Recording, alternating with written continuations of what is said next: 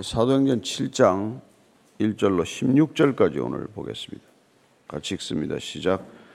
대제사장이 이르되 이것이 사실이냐? 스테반이 이르되 여러분 부영들이여 들으소서 우리 조상 아브라함이 하란에 있기 전 메소포타미아에 있을 때 영광의 하나님이 그에게 보여 이르시되 내 고향과 친척을 떠나 내가 내게 보일 땅으로 가라 하시니 아브라함이 갈대아 사람의 땅을 떠나 하란에 거하다가 그의 아버지가 죽음에 하나님이 그를 거기서 너의 지금 사는 이 땅으로 옮기셨느니라. 그러나 여기서 발붙일 만한 땅도 유업으로 주지 아니하시고 다만 이 땅을 아직 자식도 없는 그와 그의 후손에게 소유로 주신다고 약속하셨으며 하나님이 또 이같이 말씀하시되 그 후손이 다른 땅에서 나그네가 되리니 그 땅 사람들이 종으로 삼아 400년 동안을 괴롭게 하리라 하시고 또 이르시되 종 삼는 나라를 내가 심판하리니 그 후에 그들이 나와서 이곳에서 나를 섬기리라 하시고 할례 의작을 아브라함에게 주셨더니 그가 이삭을 낳아 여덟해 만에 할례를 행하고 이삭이 야곱을 야곱이 우리 열두 조상을 낳으니라. 여러 조상이 요셉을 시기하여 애굽에 팔았더니 하나님이 그와 함께 계셔 그 모든 환란에서 건져내사 애굽 왕 바로 앞에서 은총과 지혜를 주심에 바로가 그를 애굽과 자기 온 집의 통치자로 세웠느니라 그때 애굽과 가나안 온 땅에 흉년이 들어 큰 환란이 있을세 우리 조상들이 양식이 없는지라 야곱이 애굽에 곡식이 있다는 말을 듣고 먼저 우리 조상들을 보내고 또 재차 보내매 요셉이 자기 형제들에게 알려지게 되고 또 요셉의 친족이 바로에게 드러나게 되니라. 요셉이 사람을 보내어 그의 아버지 야곱과 온 친족 일흔 다섯 사람을 청하였더니 야곱이 애굽에으로 내려가 자기와 우리 조상들이 거기서 죽고 세겜으로 옮겨져 아브라함이 세겜 하몰의 자손에게서 은으로 값주고 산 무덤에 장사되니라. 아멘. 사도행전 7장은 스테반의 설교로 이렇게 알려져 있죠. 스테반은 아시다시피 사도가 아닙니다. 그러나 복음을 전하다가 사내들인 공에 붙들려 가게 되고 거기서 어, 성전을 모독했다. 모세 율법을 어, 참남했다. 이런 제목으로 지금 자기 변호를 해야 하는 자리에 서게 되었습니다. 그러나 그런 자기 변호의 자리에서 변호를 하는 대신에 설교를 시작해요. 그래서 이, 이 설교를 듣다가 어떻게 보면은 뭐 그 분노가 폭발하는 것을 보게 돼요. 스테반은 자기를 변호해야 할 자리에서 자기의 안위를 자기의 무죄를 주장하기보다는 그 자리에서 오히려 예수가 그리스도다. 예수는 구약에서 하나님께서 보내시기로 약정된 그분이 바로 이 땅에서 우리를 구원하실 하나님이다. 그 복음을 전하고자 했던 것이죠. 그래서 그는 죽음을 두려워하지 않고 설교를 시작하는 것입니다. 스테반의 설교 내용이 길기 때문에 이 내용을 두고 어, 두 가지 설이 있어요. 부적절하다. 여기 뭐 그 내용을 모르는 사람이 어디 있겠어요? 사내들인 공회 70명은 성경 박사나 마찬가지인데 그들에게 긴 설교를 했으니 맞을만도 하다. 뭐 그런 얘기를 하는 사람도 있고 또 누구보다도 복음적인 설교를 했다. 라고도 평가를 해요. 그렇게 엇갈리긴 하지만 어쨌건 중요한 것은 스테반이 그 사내들인 공회원에게 예수님을 못 박아 죽인 자들에게 다시 한번 예수님을 설파할 기회를 얻게 된 것입니다. 1절입니다. 시작. 대제사장이 이르되 이것이 사실이냐? 이것이 사실이냐라고 물었는데 뭐가 사실이냐고 물은 걸까요? 6장 11절 이하에 관한 내용을 사실이냐고 물은 겁니다. 스테반은 지금 모함에 걸려서 다시 잡혀온 거예요. 예수님을 무고했듯이 그들은 또 이 스테반을 데리고 온 거죠.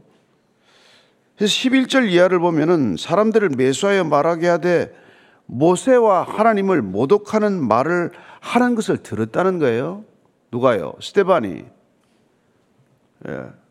사내들인 공예는 대부분 사두개파 사람들이고 그들에게는 모세야말로 하나님보다도 더 중하게 여기는 그런 대상이란 말이죠. 그래서 모세와 하나님을 못 오겠다.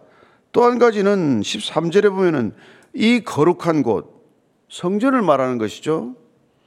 이 성전과 율법을 거슬러 말하기를 맞이 않았다. 그의 말에 이 나사렛 예수가 이곳을 헐고 또 모세가 우리에게 전하여 준 규례를 고치겠다 함을 우리가 들었다. 이런 죄목으로 지금 끌려왔다는 것입니다. 그래서 대제사장이 신문을 시작하면서 이렇게 지금 어, 피고인이 받고 있는 이 죄목이 사실이냐 이렇게 물은 거예요. 이 유대인들의 문제는 뭐냐? 특별히 이 그 당시에 예수님 당시에 예수님을 못 박았던 사람들과 어, 특별히 뭐 이 율법 학자들이나 어, 또 서기관들이나 바리새인들이나 이 사람들의 문제는 뭐가 문제였습니까? 너무 신앙심이 열심이었다는 게 화근이 된 사람들이에요. 너무 신앙심이 열심이어서 이 사람들은 성전주의자가 되고 만 거예요. 율법주의자가 되고 만 거예요. 하나님이 먼저입니까? 성전이 먼저입니까? 하나님이 중요합니까? 율법이 더 중요합니까? 그 우선순위가 한순간에 바뀌어버린 거란 말이에요. 그 지금 스테반이 이야기하고자 하는 것은 하나님이 성전보다 먼저다. 우리의 신앙은, 신앙의 대상은 성전이나 율법이 아니라 하나님 그분이다. 그리고 하나님이신 그분께서 그 아들을 보내셨으니 그 아들이 성전이나 율법보다 더 중요한 분 아니냐. 이 얘기를 하고자 하는 거예요. 그래서 그 당시에 그 유대인들의 가장 큰 문제는 예루살렘 성전을 하나님과 동일시하거나 그보다 더 중요하게 여긴 거예요. 그래서 마치 성전이 우리의 신앙을 지켜주는 것처럼 그렇게 동일시했기 때문에 성전이 곧 하나님인 것처럼 여겼고 성전이 파괴되면 그럼 어떻게 됩니까? 하나님 우리를 버렸다 이렇게 동일시한 것이죠. 그래서 구약 시대 때 선지자들이 계속해서 경고를 했던 건 뭡니까? 이 성전에 목을 매지 말라였어요. 성전을 우상시하지 말아라. 성전을 하나님과 동일시하지 말아라. 그 얘기를 한 거죠.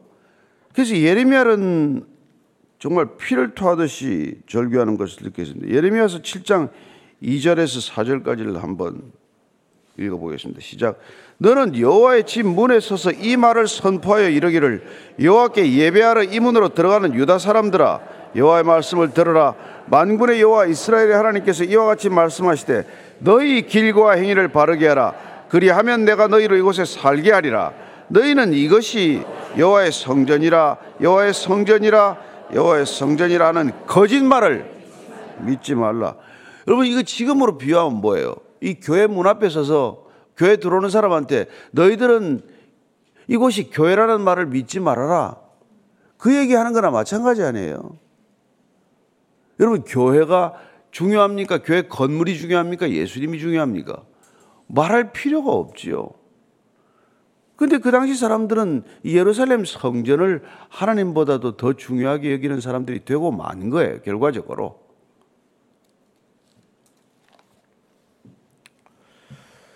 그래서 예수님이 오셔서도 이 문제를 거론하는 것이죠, 사실은. 그래서 사마리아의 우물과 여인과 사실은 성전 논쟁을 한 거란 말이에요. 그렇지 않아요? 요한복음 4장 20절 한번 읽겠습니다. 시작. 우리 조상들은 이 산에서 예배하였는데 당신들의 말은 예배할 곳이 예루살렘에 있다 하더이다. 우물가 여인이 예배에 관한 질문을 해요. 우리 사마리아 사람들은 다 여기 산당 그리심 산당에 가서 예배드리는 게 바른 예배라고 말합니다. 근데 당신들 유대인들은 예루살렘 성전에서 꼭 예배를 드려야 된다고 말하는데 어디서 예배를 드려야 됩니까? 예수님 답은 뭡니까? 예. 23절 4절이에요. 시작. 아버지께 참되게 예배하는 자들은 영과 진리로 예배할 때가 오나니 곧 이때라. 아버지께서는 자기에게 이렇게 예배하는 자들을 찾으시느니라 하나님은 영이시니 예배하는 자가 영과 진리로 예배할지니라 예수님께서는 지금 어떻게 대답해 주십니까? 사마리아인들이 예배드리고 있는 이 산당에서 예배드리는 것 그게 중요한 게 아니고 예루살렘에서 유대인들이 예배드리는 예루살렘 성전이 중요한 게 아니고 영과 진리로 예배드리는 것이 예배의 본질이다. 이 얘기를 지금 해주신 것이죠. 따라서 예수님께서는 성전을 폐하러 왔다라고 공언하지 않으셨지만 성전 지상주의자들에게 이 성전이 예, 더 이상 성전이 아니라는 것을 말씀해 주시기 위해서 오신 거나 마찬가지죠. 그래서 이 성전 예루살렘 성전이 돌 위에 돌 하나 남기지 않고 무너질 것이다 라고 말씀해 주셨고 성전이신 그분이 곧 우리를 성전 삼으시겠다고 오셨고 그래야 그 말씀이신 그분이 우리 안에 들어오셔서 말씀으로 임재하셔서 우리를 성전 삼으시겠다. 이게 예수님이 이 땅에 오신 목적이란 말이에요. 그래서 요한계시록으로 가면은 그분이 곧 성전이다. 그리하여 그곳에는 성전이 없다. 예, 이 얘기를 하지 않습니까? 요한계시록 21장 22절입니다. 시작. 성 안에서 내가 성전을 보지 못하였으니 이는 주 하나님 곧 전능하신 이와 및 어린 양이 그 성전이심이라 하나님과 예수님이 곧 성전이시기 때문에 그거는 따로 성전이 없다. 그 얘기를 우리는 이 성경의 마지막 계시록을 통해서 다시 확인하게 되는 것이죠. 그렇습니다. 예수님이 성전이십니다. 그래서 스테반은 예수 그리스도가 성전이라는 얘기를 하기 위하여 하나님이 그러면 구약 시대 때 꼭 성전에만 계셨느냐? 하나님은 모바일 하나님 아니냐? 그 얘기를 하는 거예요. 하나님이 언제 한 곳에 계셨냐?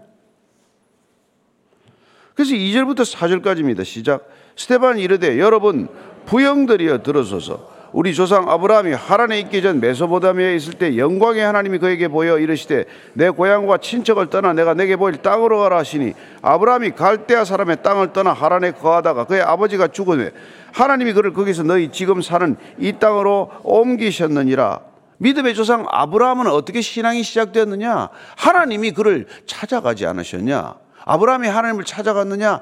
아브라함이 성전을 지었느냐? 그게 아니지 않냐 이거죠. 그리고 그가 하람에 있기 전에 메소포타미아에 있을 때 갈대아 우르에 있을 때 하나님이 그에게 찾아가셔서 내 본토 친척 아비 집을 떠나 내가 내게 지시할 땅으로 가라 그렇게 말씀하지 않았느냐? 그리고, 그리고 나서 그는 아브라함은 하나님과 동행을 시작한 것 아니냐. 예? 그래서 그는 하란에 잠시 거하다가 지금 사는 이 땅으로 옮기게 되었다. 그러나 여기서 발붙일 만한 땅도 유업으로 주지 아니하시고 다만 이 땅을 아직 자식도 없는 그와 그의 후손에게 소유로 주신다고 약속하셨으며 하나님이 또 이같이 말씀하시되 그 후손이 다른 땅에서 나그네가 되리니 그 땅 사람들이 종으로 삼아 400년 동안을 괴롭게 하리라 하시고 또 이르시되 종 삼는 나라를 내가 심판하리니 그 후에 그들이 나와서 이곳에서 나를 섬기리라 하시고 할례의 언약을 아브라함에게 주셨더니 그가 이삭을 낳아 여덟 해 만에 할례를 행하고 이삭이 야곱을 야곱이 우리 열두 조상을 낳으니라 여기 지금 스테반 얘기 듣는 사람 중에 이 얘기 모르는 사람 단 하나도 없어요. 다 아는 얘기지만 다 같은 성경 지식을 통해서 누군가 한쪽은 성경 지식이 나를 하나님을 성전에 가두는 지식으로 변하고 말았고 다른 사람들에게 내 성경 지식을 통해서 신앙을 변질시키는 지식이 되고 말았고 스테반은 성경의 역사를 통해서 하나님이 어떤 분인지를 다시 한번 깨닫는 그런 은혜를 누렸다는 거란 말이죠. 같이 성경을 읽더라도 이렇게 될 수가 있고 같은 신앙생활을 하더라도 이렇게 상반된 모습이 될 수 있다는 것입니다. 한 사람은 점점 자유를 잃어가고 누군가의 신앙을 속박하는 사람이 되는가 하면 어떤 사람은 진짜 예수님을 만나서 점점 더 진리 안에서 자유로운 사람이 될 수 있단 말이에요. 누가 더 은혜를 받은 것입니까? 율법을 더 많이 아는 사람이 은혜를 받은 것입니까? 아니면 감사하고 기뻐할 줄 아는 그분이 은혜를 진짜 받은 것입니까?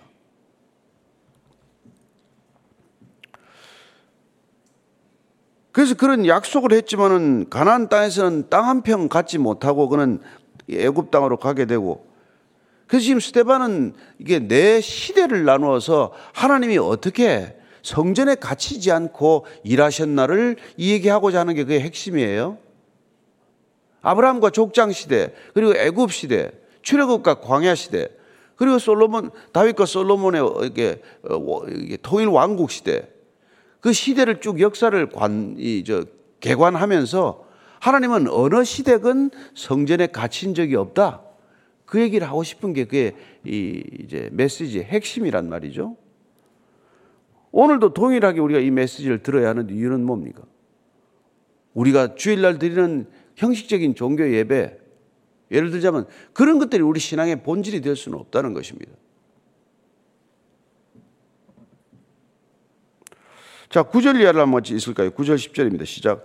여러 조상이 요셉을 시기하여 애굽에 팔았더니 하나님이 그와 함께 계셔 그 모든 환란에서 건져내사 애굽 왕 바로 앞에서 은총과 지혜를 주심에 바로가 그를 애굽과 자기 온 집의 통치자로 세웠느니라. 지금 요셉 얘기를 또 꺼냈어요. 요셉을 누가 모르겠어요. 근데 왜 요셉이 애굽에 가게 됐냐? 그 형제들이 시기해서 그를 팔았기 때문에 애굽으로 가게 되었고 애굽에 혼자 갔냐? 하나님이 함께 가셨기 때문에 요셉이 형통하지 않았느냐? 하나님이 가나안 땅에만 있었냐? 아니지 않냐 이거지. 하나님은 하나님의 사람들과 항상 함께 하시지 않았느냐? 하나님이 어디 성전에만 계셔서 성전에 오는 사람들만 축복했냐? 그죠? 여러분이 어디를 가더라도 하나님과 동행하시기로 하나님은 결정하신 분입니다. 예. 하나님이 여러분과 동행하시기 위하여 약속하신 성령을 보내주셨습니다. 그 성령을 여러분 안에 두시기 위하여 우리를 성전 삼으셨습니다.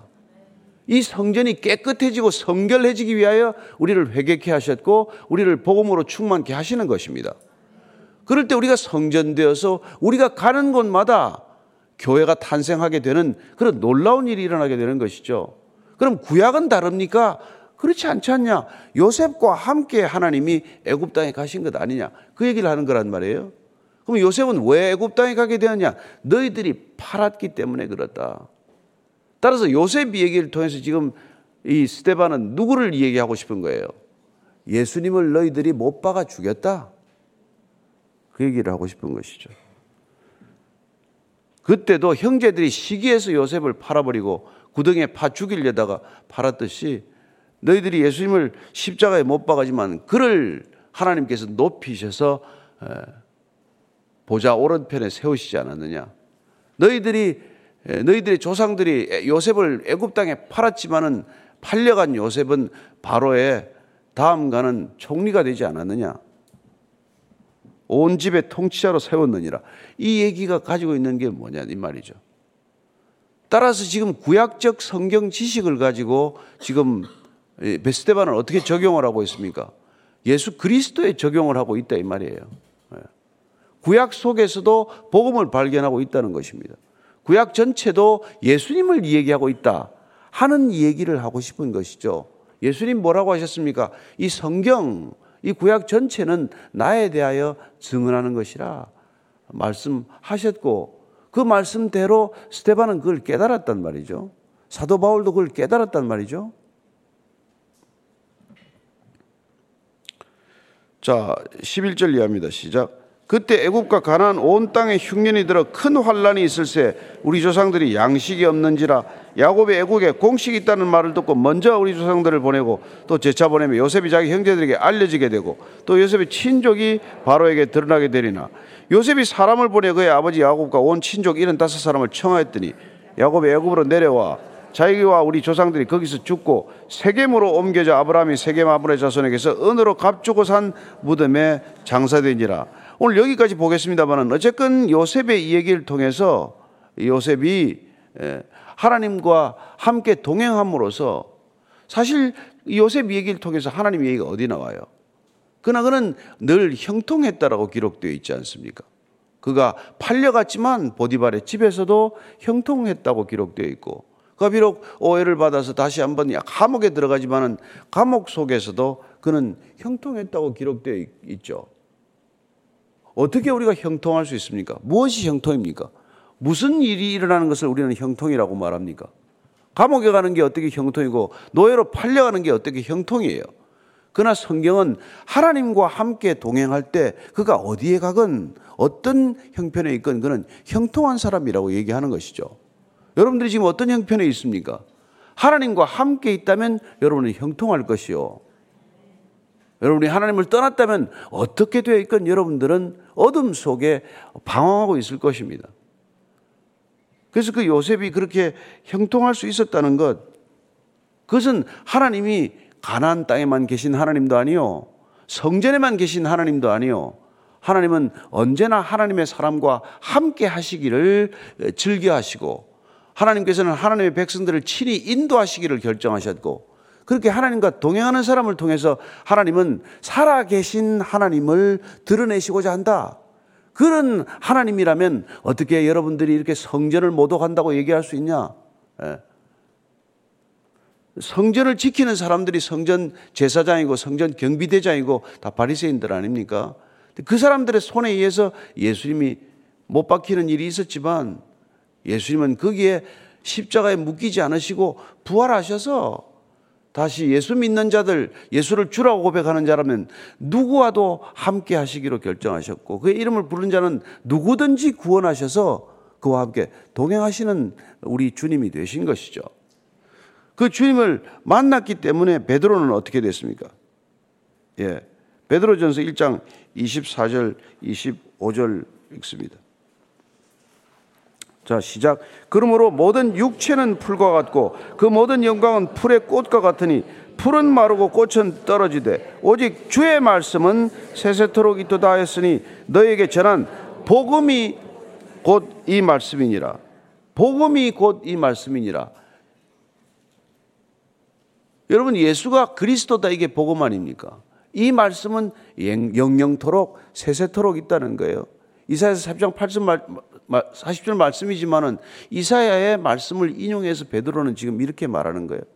풀은 육체는 풀과 같고 영광은 풀의 꽃과 같으니 풀은 마르고 꽃은 떨어지지만 모든 것은 있다가 없어지지만 눈에 보이던 것들은 하나도 남아 있지 않겠지만 하나님의 말씀은 세세토록 영영토록 살아 계실 것이고 그 말씀이신 예수 그리스도의 이 임재는 영원하게 우리와 함께 하실 것이다. 얘기를 하는 것이죠. 사도 바울은 어땠을까요? 이 스테반을 돌로 쳐 죽이는데 같이 있었던 사도 바울은 나중에 어떻게 됩니까? 갈라디아서 4장 4절 5절 읽고 마치도록 할게요. 4절 5절입니다. 시작.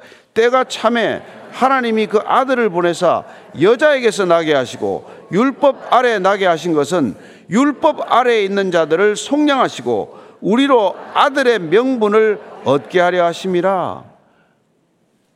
그도 스테반이 하나님을 모독하고 성전을 모독하고 하나님의 말씀을 참남되게 했다. 모세를 참남되게 했다라고 얘기했던 그 대열에 함께 했던 사도 바울이 바울이 예수님을 알게 되고 예수님의 말씀이 그의 안에 들어왔을 때 그는 이렇게 말하는 사람으로 변한 거죠. 아, 때가 차서 그 아들을 보내셨구나. 구약에 약속된 대로 예수님은 오셨구나. 그리고 그 예수님은 오셔서 율법 아래 나게 하신 까닭은 율법에서 우리를 건져내기 위해서 그분을 주셨구나. 따라서 구약 시대 율법에 묶여 있던 시대, 율법 중심의 신앙, 성전 중심의 신앙, 제사 중심의 신앙을 폐하고 진리 안에서 자유하는 신앙의 참된 모습으로 우리를 인도해 오셨구나. 이걸 사도 바울이 깨달은 것이죠. 오늘 스테반이 이 연설할 때 어쩌면 사도 바울이 이 자리에 있었는지도 모르죠. 예. 그리고 아마 가장 큰 충격을 받았을 사람인지도 모릅니다. 어쨌든 사도들이 붙들려 왔을 때 가말리엘은 예, 사도들을 죽이고자 할 때 가말리엘이 말리지 않았습니까? 그리고 가말리엘의 문화생인 사도 바울은 가말리엘을 통해서도 영향을 받았을 것이고 또한 이렇게 공회에서 담대하게 예, 어쩌면 헬라 이 디아스포라 유대인에 불과한 스테반이 저토록 담대하게 구약을 인용해서 복음을 증거할 때 그인들 어떻게 영향받지 않았을 수 있겠어요. 예. 그래서 오늘 이 스테반의 설교는 너무 길어서 맞아 죽었다는 설도 있지만 그러나 어쨌건 예, 오늘 구약 전체에 통달했기 때문에 기회가 주어졌을 때 이렇게 복음을 변화할 수 있는 사람이 되었다는 거예요. 여러분들이 어디 가서 길게 말씀하지 않기를 바라지만 그러나 복음을 알고 있으면 언제 어디서든지 복음을 변화하는 복음의 변론가가 될 줄로 믿습니다. 스테반이 사도입니까? 스테반이 신학교를 나왔습니까? 스테반이 목사입니까? 아니요. 그는 그냥 성경에 늘 예, 젖어 있었던 사람일 뿐이란 말이죠. 저는 날마다 여러분들이 성경에 젖어 있는 사람 되어서 어디서든지 예수 그리스도를 증언할 수 있는 사람 되기를 축복합니다. 오늘 하루도 기회가 있기만 한다면 예수님 증언할 수 있는 하루가 되기를 축복합니다. 기도할 때 하나님 오늘 하루가 주님 안에서 주님과 동행하는 하루가 되게 해 주옵소서. 잠시 아침에 나와서 예배드리는 시간이 전부가 아니라 우리의 예배는 이 자리를 떠나면서 다시 시작된다는 것을 기억하게 해 주옵소서. 어디를 가나 예배자로 걷게 하시고 예배자로 숨쉬게 하시고 예배자로 살게 하셔서 하나님 저희들의 인생 전체가 예수님을 증거하는 인생 되게 하여 주옵소서. 한번 그렇게 결단의 기도를 올려드리겠습니다. 하나님 아버지 베드로는 그냥 일곱 집사에 불과했습니다. 초대교회 사도도 아니었습니다. 그러나 그는 예수님을 증언하다가 봉에 붙들려 가게 되고 봉에 붙들려 가서 그는 자기를 변호해야 마땅한 자리에서 자기를 변호하지 않고 예수님을 증언하는 일에 자기의 목숨을 드리고 말았습니다. 하나님, 나 자신보다도 더 중요한 예수님이기에 나를 증거하고 나를 변호하는 것이 중요한 것이 아니라 예수님을 증언하고 예수님을 변호하는 것이 중요하다는 것을 알았기에 스테반은 오히려 죽음을 맞고 말았지만 예수님께서는 정말 스테반이 돌에 맞을 때 일어서서 그를 환영하는 놀라운 결정을 보였듯이 하나님 아버지 우리도 스테반처럼 어떤 기회가 있건 기회가 주어지지 않건 예수님을 변론할 수 있고 예수님을 증언할 수 있고 어, 복음을 증거할 수 있는 복음의 사람들로 하루하루를 걷게 하여 주시옵소서. 하나님 아버지 살아계신 하나님이 어디에든 갇히지 않는다는 것, 성전에 갇히는 분 아니라는 것, 이 자리에만 계시지 않다는 것, 날마다 기억하게 하셔서 우리가 어디를 가든지 하나님과 동행하는 사람, 하나님이 늘 내 눈앞에 함께 계신다는 것 믿음으로 고백하고 우리의 삶과 우리의 언행으로 고백하는 일상이 되게 하여 주옵소서.